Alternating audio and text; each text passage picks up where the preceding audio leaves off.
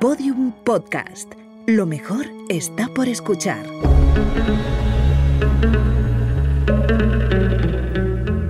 Dentro de la pirámide, con Nacho Ares, en Podium Podcast.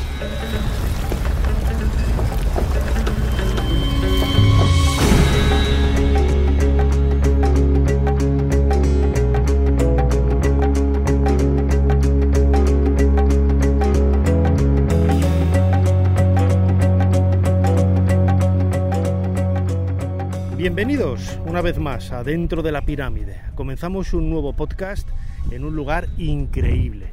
Estamos en la montaña tebana, con muchísimo ruido de fondo.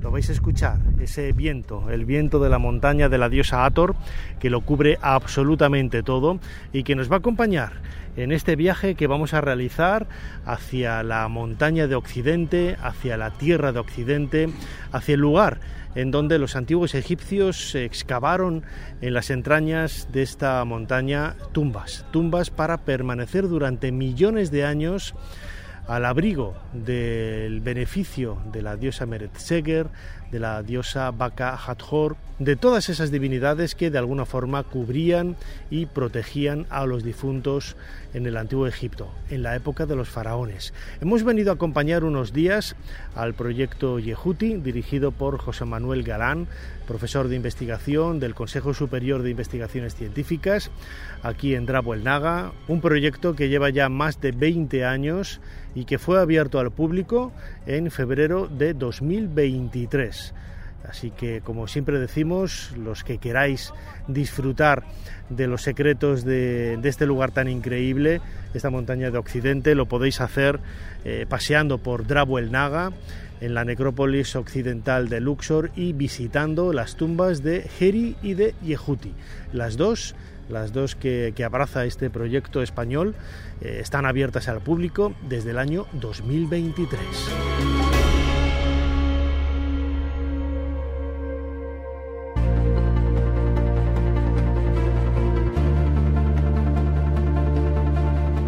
Dentro de la pirámide. Un viaje a los secretos del Egipto faraónico. En Podium Podcast. Con Nacho Ares.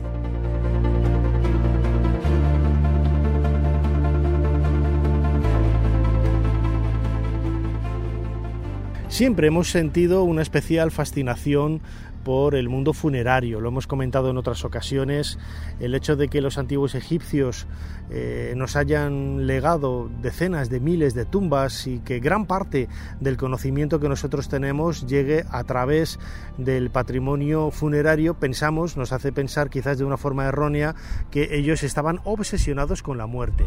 Realmente tenían gran interés por la muerte, eso no lo va a negar absolutamente nadie, ¿no? Pero ese querer eh, trascender al mundo funerario, a la eternidad, no hacía más que demostrarnos que realmente lo que ellos amaban era la vida.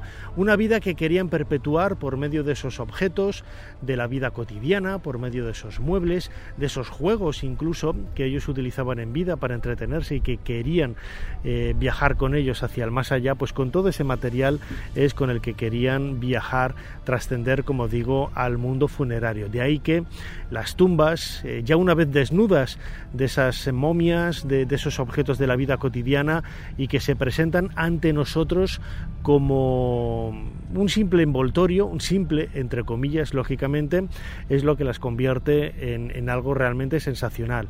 Esa arquitectura excavada en la, en la roca que nos permite acompañar a los antiguos egipcios en ese viaje de millones de años que prácticamente acaban de comenzar. Cada vez que mencionamos el nombre de un difunto, cada vez que recordamos y pronunciamos su nombre, realmente les estamos haciendo volver a la vida. Eso es quizás el, mensaje eh, más hermoso con que contamos en, eh, cada vez que nos acercamos a excavar, a viajar, a reproducir, a renombrar, a pronunciar el nombre de un antiguo egipcio. Estas son las tumbas comunes de los trabajadores. En la cima de esas colinas hay túneles y cuevas con miles de cadáveres dentro. Todo esto era mi patio de recreo. Con razón, no sonríe jamás. El Valle de los Reyes. Allí está la más famosa de las tumbas, la de Tutankamen. ¿Cuál es la de Seti I? Está allí. Es la única que me interesa. Sabe elegir. Es la más bonita de todas. Es admirable. Sí, lo es. Techo abovedado. Mire, el ala este se divide en agrupaciones de estrellas. Y la oeste representa a los dioses. ¿Esa es la de Nepti? Sí. Y enfrente está la de su hermana Isis, tendiendo sus alas sobre la momia. ¿Conoce perfectamente el lugar? He pasado aquí muchos años de mi vida. Cada ser humano tiene su lugar secreto. Aquí, en el valle, está el mío. Me crié con mi tío y cuando de pequeño hacía algo mal, iba allí. Él sabía muy bien dónde encontrarme. ¿Por qué motivo no es egiptólogo? Mi familia tenía otros planes para mí. ¿Qué le gustaría ver ahora? Me encantaría descubrir un mensaje de Menefta en uno de estos muros. Venga. Antes de que cierren, visitaremos la tumba de Tutankamón. De la pirámide. Un viaje a los secretos del Egipto faraónico. Con Nacho Ares. En Podium Podcast. Acabamos de escuchar un fragmento de la película La Esfinge del año 1981. Eh, gran parte de esa película está rodada aquí, en la montaña tebana, donde me encuentro ahora mismo, en la orilla oeste de Luxor. ¿Cómo es la montaña tebana? Pues es un lugar absolutamente maravilloso. Tiene varios kilómetros que recorre de, de norte a sur y de sur a norte con decenas, eh, miles, eh, no sabría contabilizar cuántas tumbas hay aquí. Lo llamativo de todo es que muchas de ellas fueron reutilizadas ¿no? a lo largo de los 3.000 años de historia de Egipto. Aquí podemos encontrar tumbas del periodo eh, del Imperio Medio, hay muy pocos restos del Imperio Antiguo en este, en este lugar, pero desde luego es una de las necrópolis más importantes más importantes de Egipto, un lugar en donde el patrimonio que se conserva por metro cuadrado sobrepasa, ¿no? Eh, no hay que olvidar que dos tercios del patrimonio de la humanidad se encuentran aquí, donde estamos, en Luxor, la antigua Tebas. La orilla de los vivos era la orilla oriental, la orilla eh, este, y la orilla de los muertos era la orilla occidental. Y entre todas las tumbas que encontramos aquí vamos a descubrir lugares realmente increíbles. ¿no? Eh, en la actualidad eh, hay una especie, no voy a decir que parte temático, ¿no? pero cuando veías, por ejemplo, cómo era el Egipto hace 40 años, que se veía en esa, en esa película de La Esfinge del año 81, eh, basado en la novela de Robin Cook, el Egipto que yo conocí, por ejemplo, también la primera vez que visité en el año 1991, pues a lo que es ahora ha cambiado muchísimo, ¿no? En aquel momento pues era un Egipto muy virgen, ahora está todo muy acondicionado para el turismo, eh, hay mm, pasajes, ¿no? Hay caminos, hay senderitos, adoquinados, todo pues muy, muy acondicionado, como decía, para las visitas en masa, tal y como, como se están realizando en la actualidad, ¿no? Desde la ubicación donde me encuentro, en Drabo el Naga, estoy viendo pues autobuses estacionados en parkings, estacionados en, lugares eh, frente a las eh, tiendas de, papiro o sobre todo las tiendas de alabastro, que en realidad no es alabastro, es una calcita. Eh, aquí en Egipto no hay alabastro, es una piedra diferente, ¿no? Pero todo ello, todo ello nos hace recordar un poco cómo ha cambiado, ¿no? En los últimos años la montaña tebana. Y el lugar en donde estoy sentado ahora mismo pues está repleto de tumbas. ¿eh? Cuando hablamos de tumbas, en muchas ocasiones pensamos únicamente ¿no? en, lo que es la zona excavada en la roca. La zona excavada en, ese espacio eh, cubierto de, pinturas, cubierto de relieves, en donde se describe para los eh, personajes de la administración cómo era la vida cotidiana, o en el Valle de los Reyes, las tumbas excavadas en la roca nos hace ver ese viaje ¿no? al inframundo esa descripción por parte de, los textos funerarios que, nos acercan a esa realidad más metafísica ¿no? de cómo la entendían los antiguos egipcios. Lo, pero las tumbas, las tumbas tienen mucho más. Las tumbas tienen delante de, sí, tienen eh, un patio, un patio abierto en, el que se eh, llevaba a cabo una serie de festividades, por ejemplo, la Bella Fiesta del Valle, eh, que todos los años traía a los familiares, a la gente querida de esas personas hacia las tumbas, pues se reunían ahí. Y ahí es donde muchas veces los arqueólogos no han excavado. No han excavado salvo José Manuel Galán, que cuando llegó eh, hace más de 20 años a este, a este lugar, hace 22, 23 años, lo primero que hizo fue excavar en el patio algo que nunca había hecho nadie. Muy pocos arqueólogos habían excavado en los patios, siempre se había concentrado todo el trabajo en el interior de las, de las tumbas y él tuvo la, la, curiosidad ¿no? y el ingenio ¿no? de, de, trabajar en este emplazamiento. Y lo que encontró fue, como diría Howard Carter, cosas maravillosas, quizás cosas que nadie se esperaba, pero que ahí estaban esperando a ser eh, trabajadas en el patio y a ser descubiertas en este lugar. Cuando entré en la tumba de Yehuti y vi todas las inscripciones que hablaban de lo que él había hecho al servicio de la reina, ¿no? Cómo había registrado por escrito todas las maravillas que llegaban del punto, etcétera, pensé que era el proyecto idóneo para, para mí, ¿no? Además es una tumba espectacular, excavada en la roca de la montaña, que se comunica con otras tumbas vecinas, ¿no? Y formando una especie de catacumba con lo que le daba al proyecto ese toque un poco de Indiana Jones, ¿no? que, que podía ser muy mediático, como efectivamente ha ocurrido. ¿no? Y la verdad es que reunía todo. ¿no? Un investigador científico lo que intenta es llenar lagunas de conocimiento. Y curiosamente los egiptólogos que han trabajado en el siglo XIX y XX en tumbas tebanas se sentían tan atraídos por la decoración interior de los monumentos que nunca prestaron atención a la entrada, a los patios de entrada a esos monumentos funerarios. Entonces nosotros quisimos llenar ese hueco, esa laguna de conocimiento y empezamos a excavar en el exterior. Lo hicimos durante cinco años hasta eh, sacar a la luz todo el patio de Yehuti, que resultó ser de unas dimensiones extraordinarias y eh, durante esos cinco años pues eh, pues tuvimos la suerte de tropezarnos con hallazgos importantes. Nuestro objetivo era sacar a la luz el, por primera vez un patio de época de Hatshepsut y documentarlo correctamente. Excavando los patios de entrada a las tumbas eh, teníamos 5 eh, metros de, rubio, de tierra, de piedras eh, encima de los patios. Por eso la excavación nos llevó 5 años.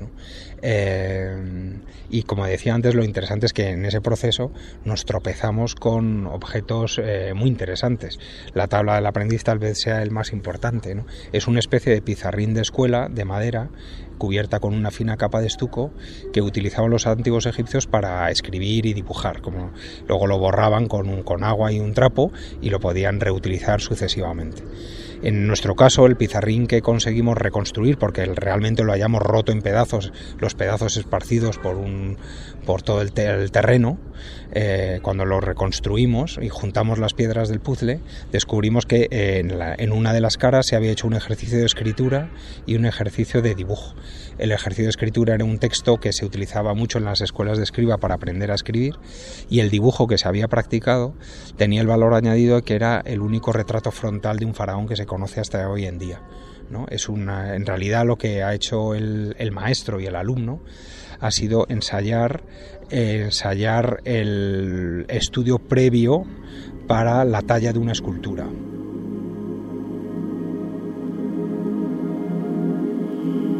Dentro de la pirámide, con Nacho Ares, Podium Podcast.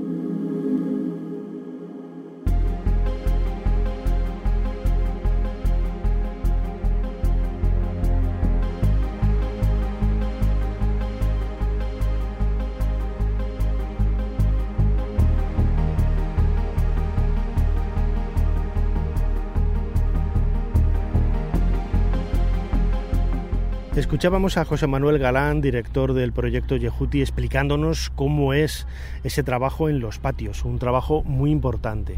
Pero como decía antes, quizás el, trabajo más exhaustivo siempre se ha llevado en el interior de las tumbas, en el interior en donde siempre se esperan buscar grandes tesoros.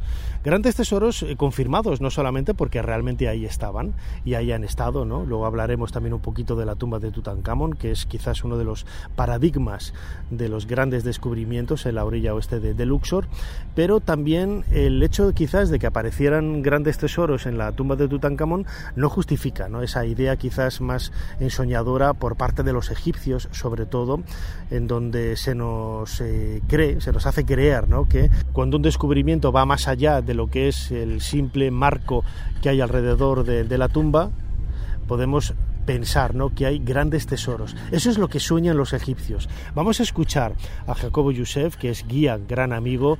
Esto es lo que nos cuenta sobre esa ensoñación que hay, en este caso hablando de las tumbas que hay alrededor en la meseta de Giza, junto a las pirámides. La gente empezó a correr un rumor entre ellos. ¿De dónde sacaba Ahmed bin Tulun todo este dinero para hacer esta mezquita? y al final salió para decir algunos que él encontró una tumba faraónica y dentro de esta tumba faraónica encontró toneladas de oro y con este dinero o con este oro ha podido hacer esta ciudad y esta mezquita grande.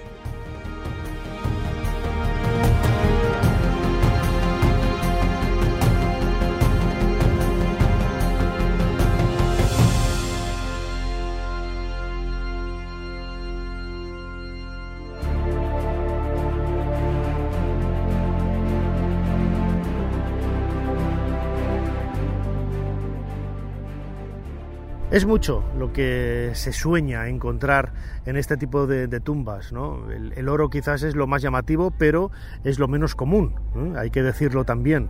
Es cierto que el, gran museo egipcio, el GEM, estará eh, mostrando un montón de, tesoros y la tumba de Tutankamón nos ha ofrecido eh, quizás el, mayor descubrimiento de la historia de la arqueología, pero eso no es, no es lo común, no es lo común. Es cierto que ha aparecido oro en otros lugares, pero hay que insistir que que, no es quizás lo, más, eh, lo, más, eh, lo más común.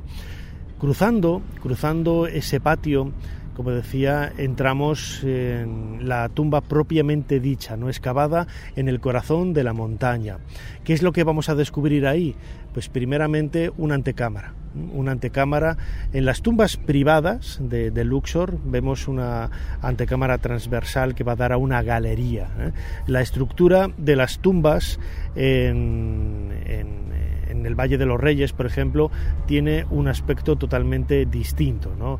Suelen ser siringas, como decían los antiguos griegos, asemejando la forma de la sepultura a las flautas, ¿no? esas flautas rectas y largas que eran características de, este lugar, pero en el caso, por ejemplo, de, las, de, las tumbas de los nobles, lo que vamos a encontrar es una antecámara transversal, en donde primeramente descubrimos objetos, quizás, de la vida cotidiana, ataúdes también de reenterramientos que se han reutilizado posteriormente, pero sobre todo lo que es importante es la, decoración que hay sobre las paredes. Utilizo el término decoración para bueno pues porque es el más común no pero en realidad no eran no era una decoración no era un lugar en donde se colocaban eh, pinturas para, para, tener un aspecto estético hermoso, no, no, era algo para decorar, no. Los antiguos egipcios, como me explicó hace 30 años José Manuel Galán cuando lo conocí en esas clases de jeroglífico en el CSIC, eh, a comienzos de, los años 90, pues eh, los egipcios escribían y dibujaban pinturas sobre las tumbas porque tenían cosas que contar. Y es ahí lo, más, lo más destacado de todo. ¿no? La antecámara, por ejemplo, de la tumba de Tutankamón, como vamos a escuchar ahora en un fragmento de un documental eh, dramatizado de la BBC, esa serie de televisión Egipto, que, que estaba presentada ¿no? en, en seis capítulos, dos historias, tres historias dobles, mejor dicho, con dos capítulos cada una de ellas, de Sampolión, Belzoni y de Howard Carter, la biografía de Howard Carter, pues en esa antecámara de la tumba de Tutankamón, como vamos a escuchar en este fragmento, como digo, de la BBC, en donde Howard Carter eh, presenta a Pierre Lacaux el aspecto que tenía la, tumba, esa antecámara, cuando fue descubierta en noviembre del año 1922. En el caso del faraón niño, como digo, estaba repleta de, tesoros, de objetos, no había pinturas. Las pinturas habría que esperar a encontrarlas un poco más, ¿no? cruzando la, puerta eh, norte de esa antecámara que nos iba a llevar hacia la cámara funeraria. Esa antecámara estaba repleta de lechos funerarios, estaba repleta de, varios carros, de, arcones, de, algunas figuras eh, Shapti, de ese maniquí, ¿no? de la con las medidas exactas del faraón niño, pero, pero quizás lo más llamativo de todo era el aspecto del oro, ¿no? del oro que lo cubría eh, todo. Vamos a escuchar, como digo, este fragmento de la serie de televisión Egipto de la BBC, en donde el propio Howard Carter, interpretado por un actor, nos recrea cómo era el aspecto de la antecámara. Buenos días. Buenos días. Sígame. Y permítame recordárselo. Por favor, no toquen los muros ni ningún objeto del interior de la tumba.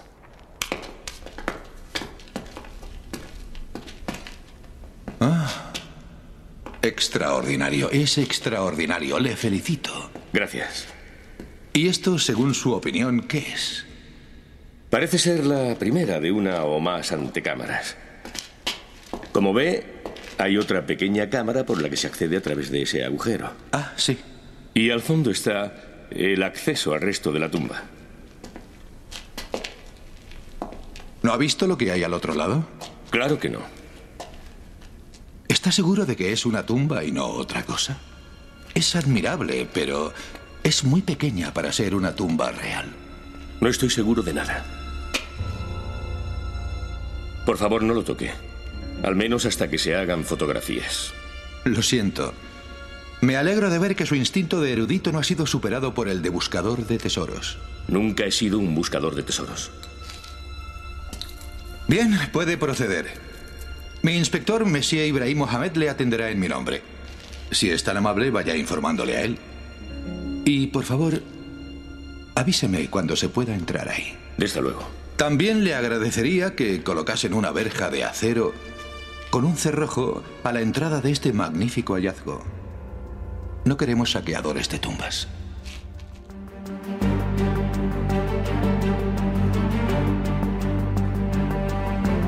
Dentro de la pirámide, en Podium Podcast, con Nacho Ares.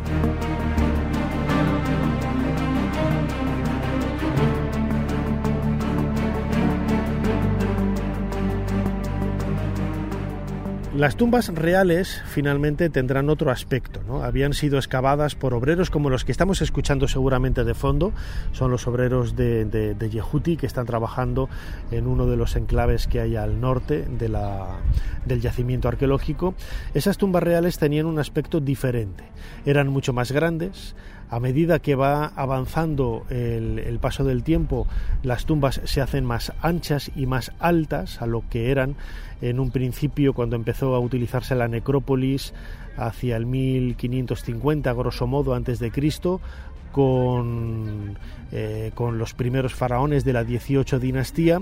A medida que va pasando el tiempo, eh, con la época de los Ramésidas, las tumbas se hacen también más profundas, se excavan más metros en el interior de la montaña tebana y son más anchas y más altas, ¿eh? lo que las convierte pues en, lugares realmente increíbles desde el punto de vista de, la arquitectura, ¿no? Porque lo que vamos a encontrar en esas galerías, una tras otra, pasando un pozo, pasando una galería, una escalera nos lleva a otro emplazamiento, pues son eh, en ambos lados, no arriba y abajo, eh, son textos tomados de los libros funerarios, ¿no? que cada vez son más comunes y más variados en esta, en esta literatura funeraria. Vamos a ver la letanía de Ra, el, el libro del Amduat, el libro de los muertos es muy poco común en los, eh, en los textos funerarios que recorren las tumbas de los reyes en el, en el Valle de los Reyes, pero en cualquier caso son tumbas extraordinarias, son tumbas de faraones, tumbas de reyes y quizá también de alguna reina porque en la 18 dinastía no sabemos dónde están las tumbas de estas grandes mujeres. Vamos a escuchar a John Romer.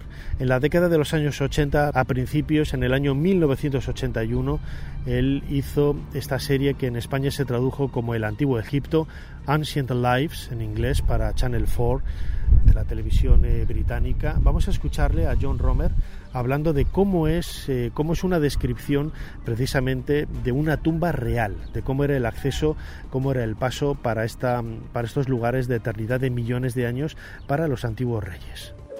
Las verdaderas tumbas reales son muy diferentes.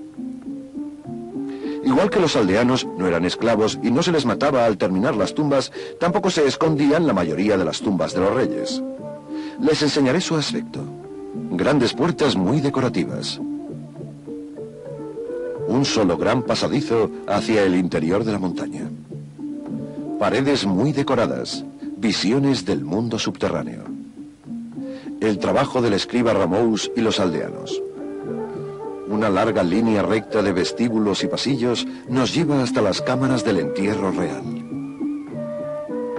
Al contrario que la tumba secreta de Tutankamón, todas ellas fácil e inevitablemente robadas y saqueadas.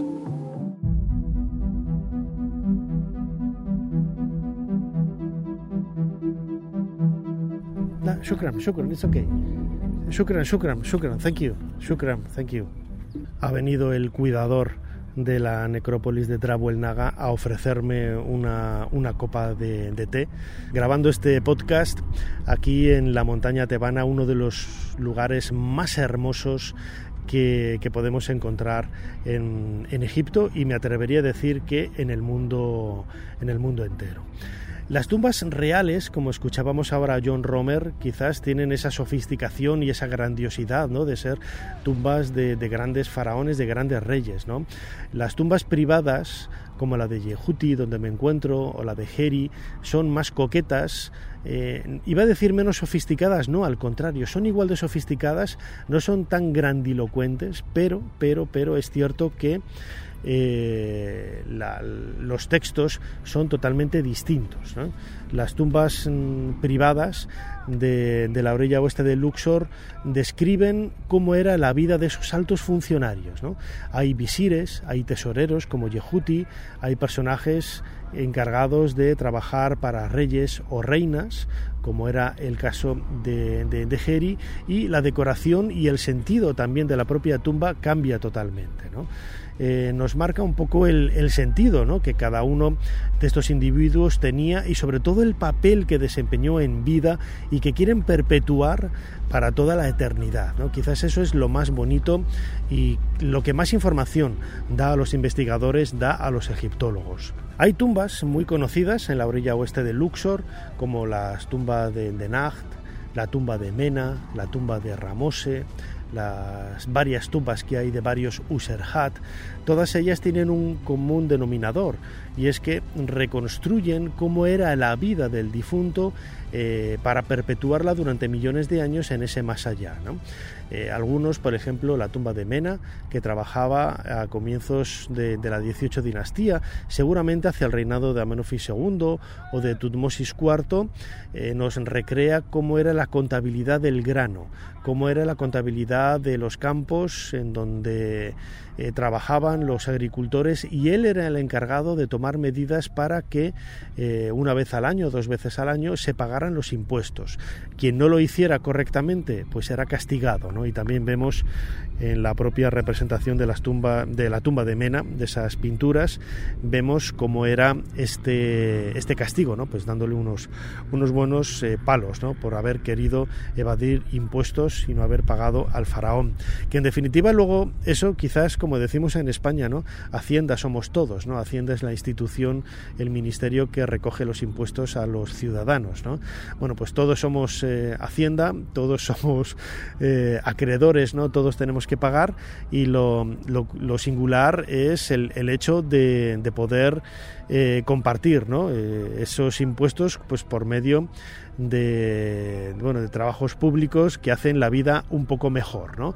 En el antiguo Egipto era así, lo desconocemos, ¿no? pero también hay que pensar que eh, el pago, por ejemplo, del ejército venía de, estos impuestos, la seguridad nacional dependía de estos impuestos y el hecho de que ese ejército estuviera bien nutrido, estuviera bien cuidado y estuviera bien pagado es lo que hacía que esas conquistas en el extranjero o esa guardia en las fronteras del, país pues fueran eh, correctas, ¿no? de tal manera que si eh, los soldados están contentos, eh, se conquista más, hay más eh, trabajo realizado en el exterior y eso permite que los, eh, los ciudadanos en definitiva puedan tener, puedan tener más ventajas a la hora de vivir en Egipto. Vamos a escuchar un nuevo corte de esa serie de televisión Ancient Lives de John Romer del año 81 de Channel 4, traducido en España como, como el antiguo Egipto, en donde el propio Romer nos describe, ¿no? nos cuenta cómo era la decoración de esas tumbas de los grandes reyes,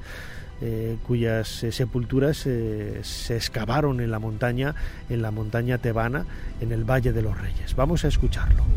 Las tumbas de los antiguos reyes se construyeron de un modo muy particular. Verán, los artistas y los picapedreros que las hicieron dejaban las paredes desnudas hasta antes del funeral. Solo pintaban las estrellas en el techo y una orla debajo.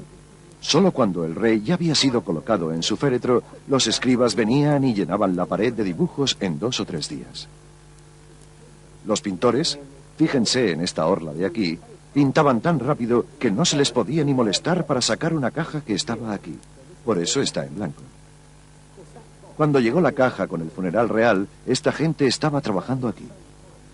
Porque pintar estos textos formaba parte del funeral no se consideran arte, sino instrucciones precisas y detalladas sobre cómo hacer algo. Por eso están hechas con tanta precisión, aunque tan rápido. Realmente es una mezcla muy curiosa. Probablemente pocas personas en Egipto las conocían. Eran las guías del mundo subterráneo.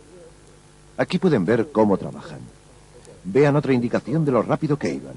Observen cómo estos escribas sujetaban la paleta y el papiro. El papiro contiene el texto, el pincel está en la otra mano. La moja en la pintura y lee el texto mientras escribe de derecha a izquierda. Así, el pincel se seca.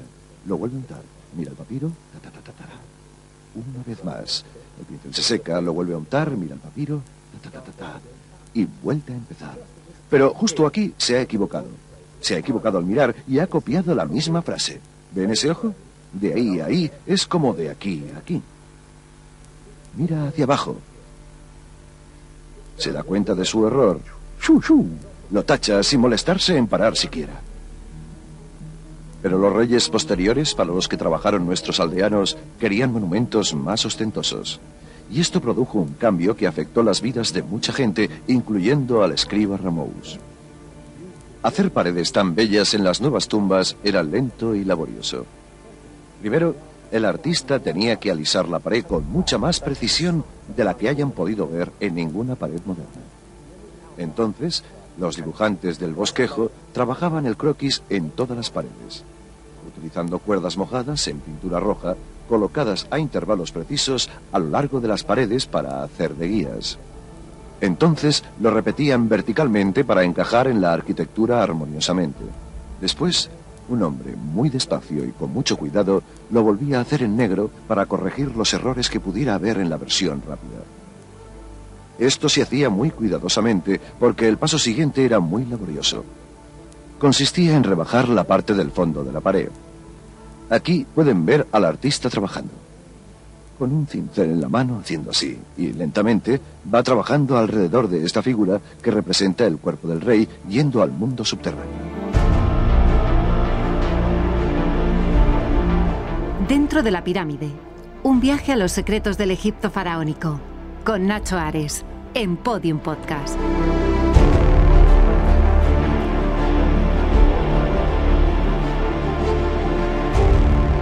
Parte más íntima de esas tumbas tebanas de esas tumbas privadas y de, y de las tumbas de los reyes es la cámara funeraria.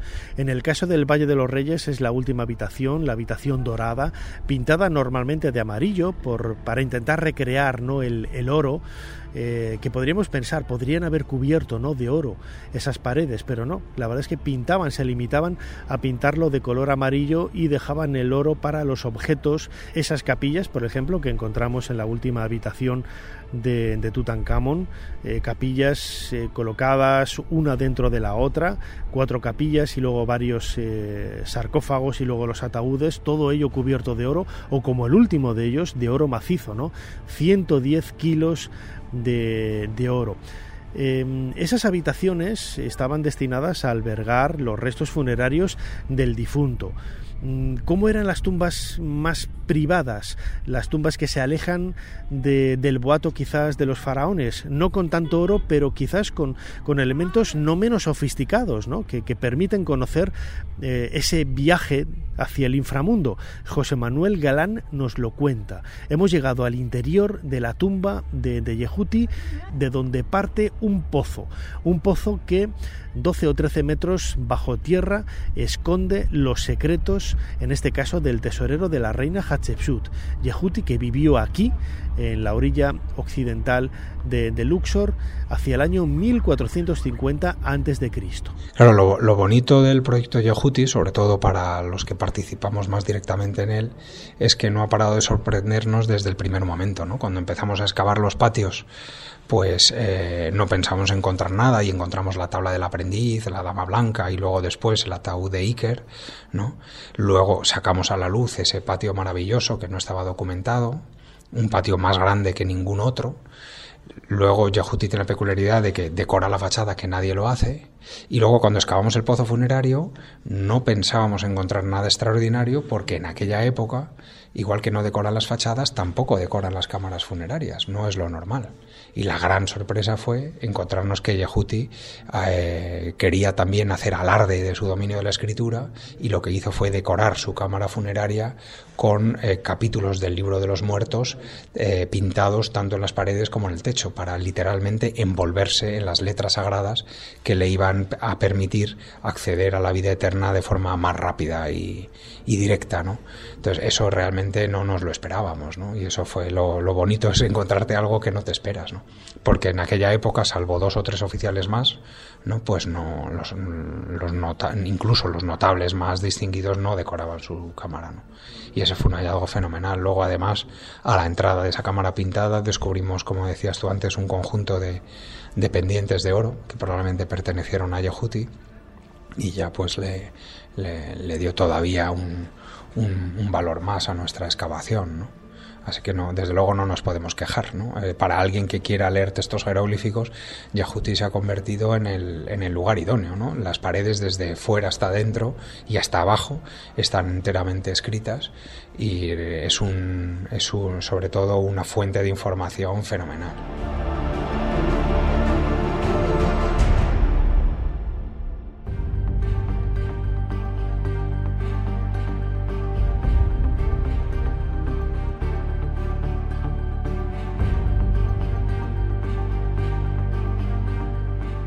Aunque nosotros estemos en la orilla oeste de, Luxor, en la montaña tebana, en Egipto hay otras mm, otras necrópolis, ¿no?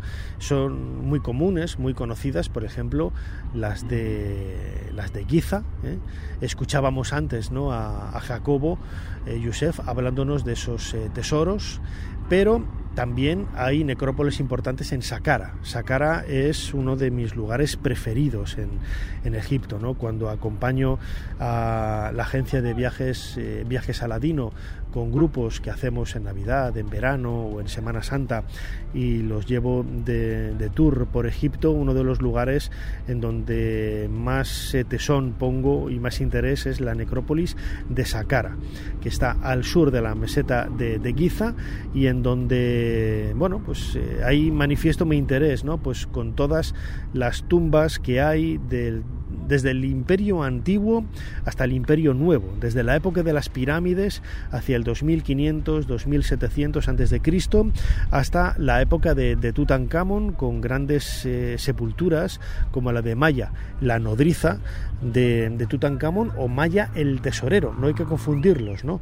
Tenían el mismo nombre, se escribía, por lo menos nosotros lo leemos igual, se escribía de forma diferente, seguramente un egipcio de la antigüedad lo, lo escribiría, lo pronunciaría, mejor dicho, de una forma distinta. Vamos a escuchar un documental, Las tumbas perdidas, ¿no? de National Geographic, eh, grabado en Saqqara, donde Alain Zibi, precisamente el descubridor de Maya, la tumba de la nodriza de Tutankamón, nos describe cómo es su trabajo en esta necrópolis tan extraordinaria. Para los egipcios, el más allá era tan real como esta vida. Un espíritu en su viaje necesitaba alimento, refugio, compañía. Así que los egipcios llenaron sus tumbas con ofrendas y elementos decorativos que reflejaban el viaje del alma en la tierra. Esas tumbas aún tienen una historia que contar, si pueden ser encontradas. Al sur del delta, cerca de las orillas del Nilo, hay un lugar llamado Saqqara. Aquí, hace unos 5.000 años, los egipcios construyeron su primera pirámide con la forma de una escalera hacia el cielo para albergar el cuerpo de un faraón.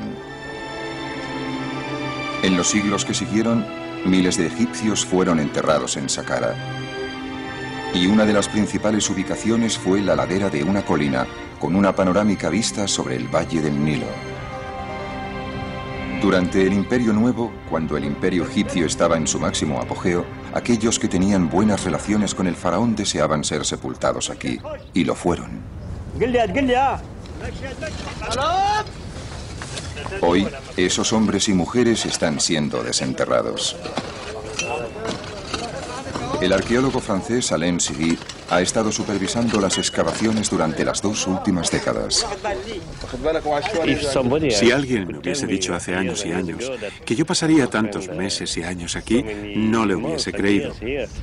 Algunas veces me pregunto lo que estoy haciendo aquí, jugando con la arena y haciendo cosas así, cuando en realidad no soy un niño. Pero de repente me di cuenta de que estaba haciendo exactamente lo que soñaba.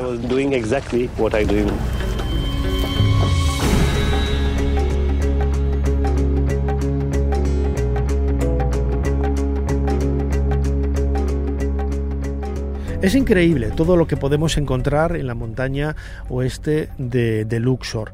Voy a caminar ¿no? para ir despidiendo este nuevo podcast aquí en Podium Podcast, aquí en, a los pies de la montaña tebana. Estoy muy cerquita de las tumbas de Heroi y de, Suroi. Eh, camino hacia los, trabajos que vuelven a, retomar eh, un año más eh, el equipo de Yehuti. Eh, dirigido por José Manuel Galán, en donde también trabaja Carmen Ruiz, arqueoartis, que es epigrafista y que la tenemos a pocos metros delante de nosotros en, este, en esta entrada de la, de la tumba de, de Yehuti. Como decía antes, es un lugar extraordinario, un lugar maravilloso que tiene todavía muchísimos secretos que compartir con el mundo entero. ¿no? Son decenas de miles las personas que vienen eh, casi a diario ¿no? a este lugar, no, no al año, a diario a este lugar. Yo acabo de visitar, por ejemplo, el templo de Hatshepsut y, no me deja de, sorprender ¿no? La fascinación de, de, poder disfrutar de un lugar increíble. ¿no? Estuve también en el Rameseum hace pocos eh, días, eh, quiero volver al Valle de los Reyes, todavía no he estado en este viaje, pero quiero, quiero volver. Y los, eh, el trabajo de los egipcios es encomiable. ¿no? Tengo delante ahora esa fila de, de obreros que están eh, descargando, están vaciando arena en uno de los camiones que hay al pie de, esta loma de la, de la montaña.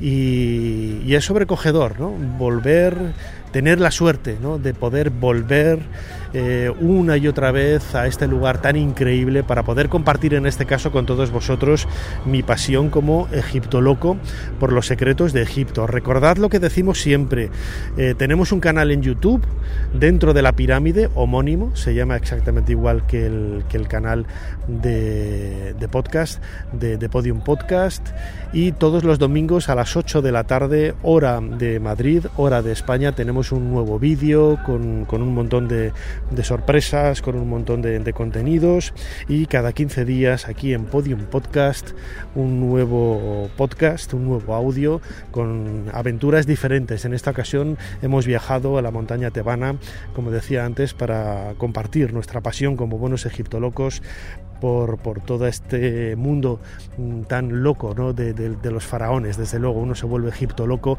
no egiptólogo, sino egipto loco aquí a la sombra de la montaña tebana. Muchísimas gracias a todos por haber compartido vuestra pasión con nosotros, un episodio más.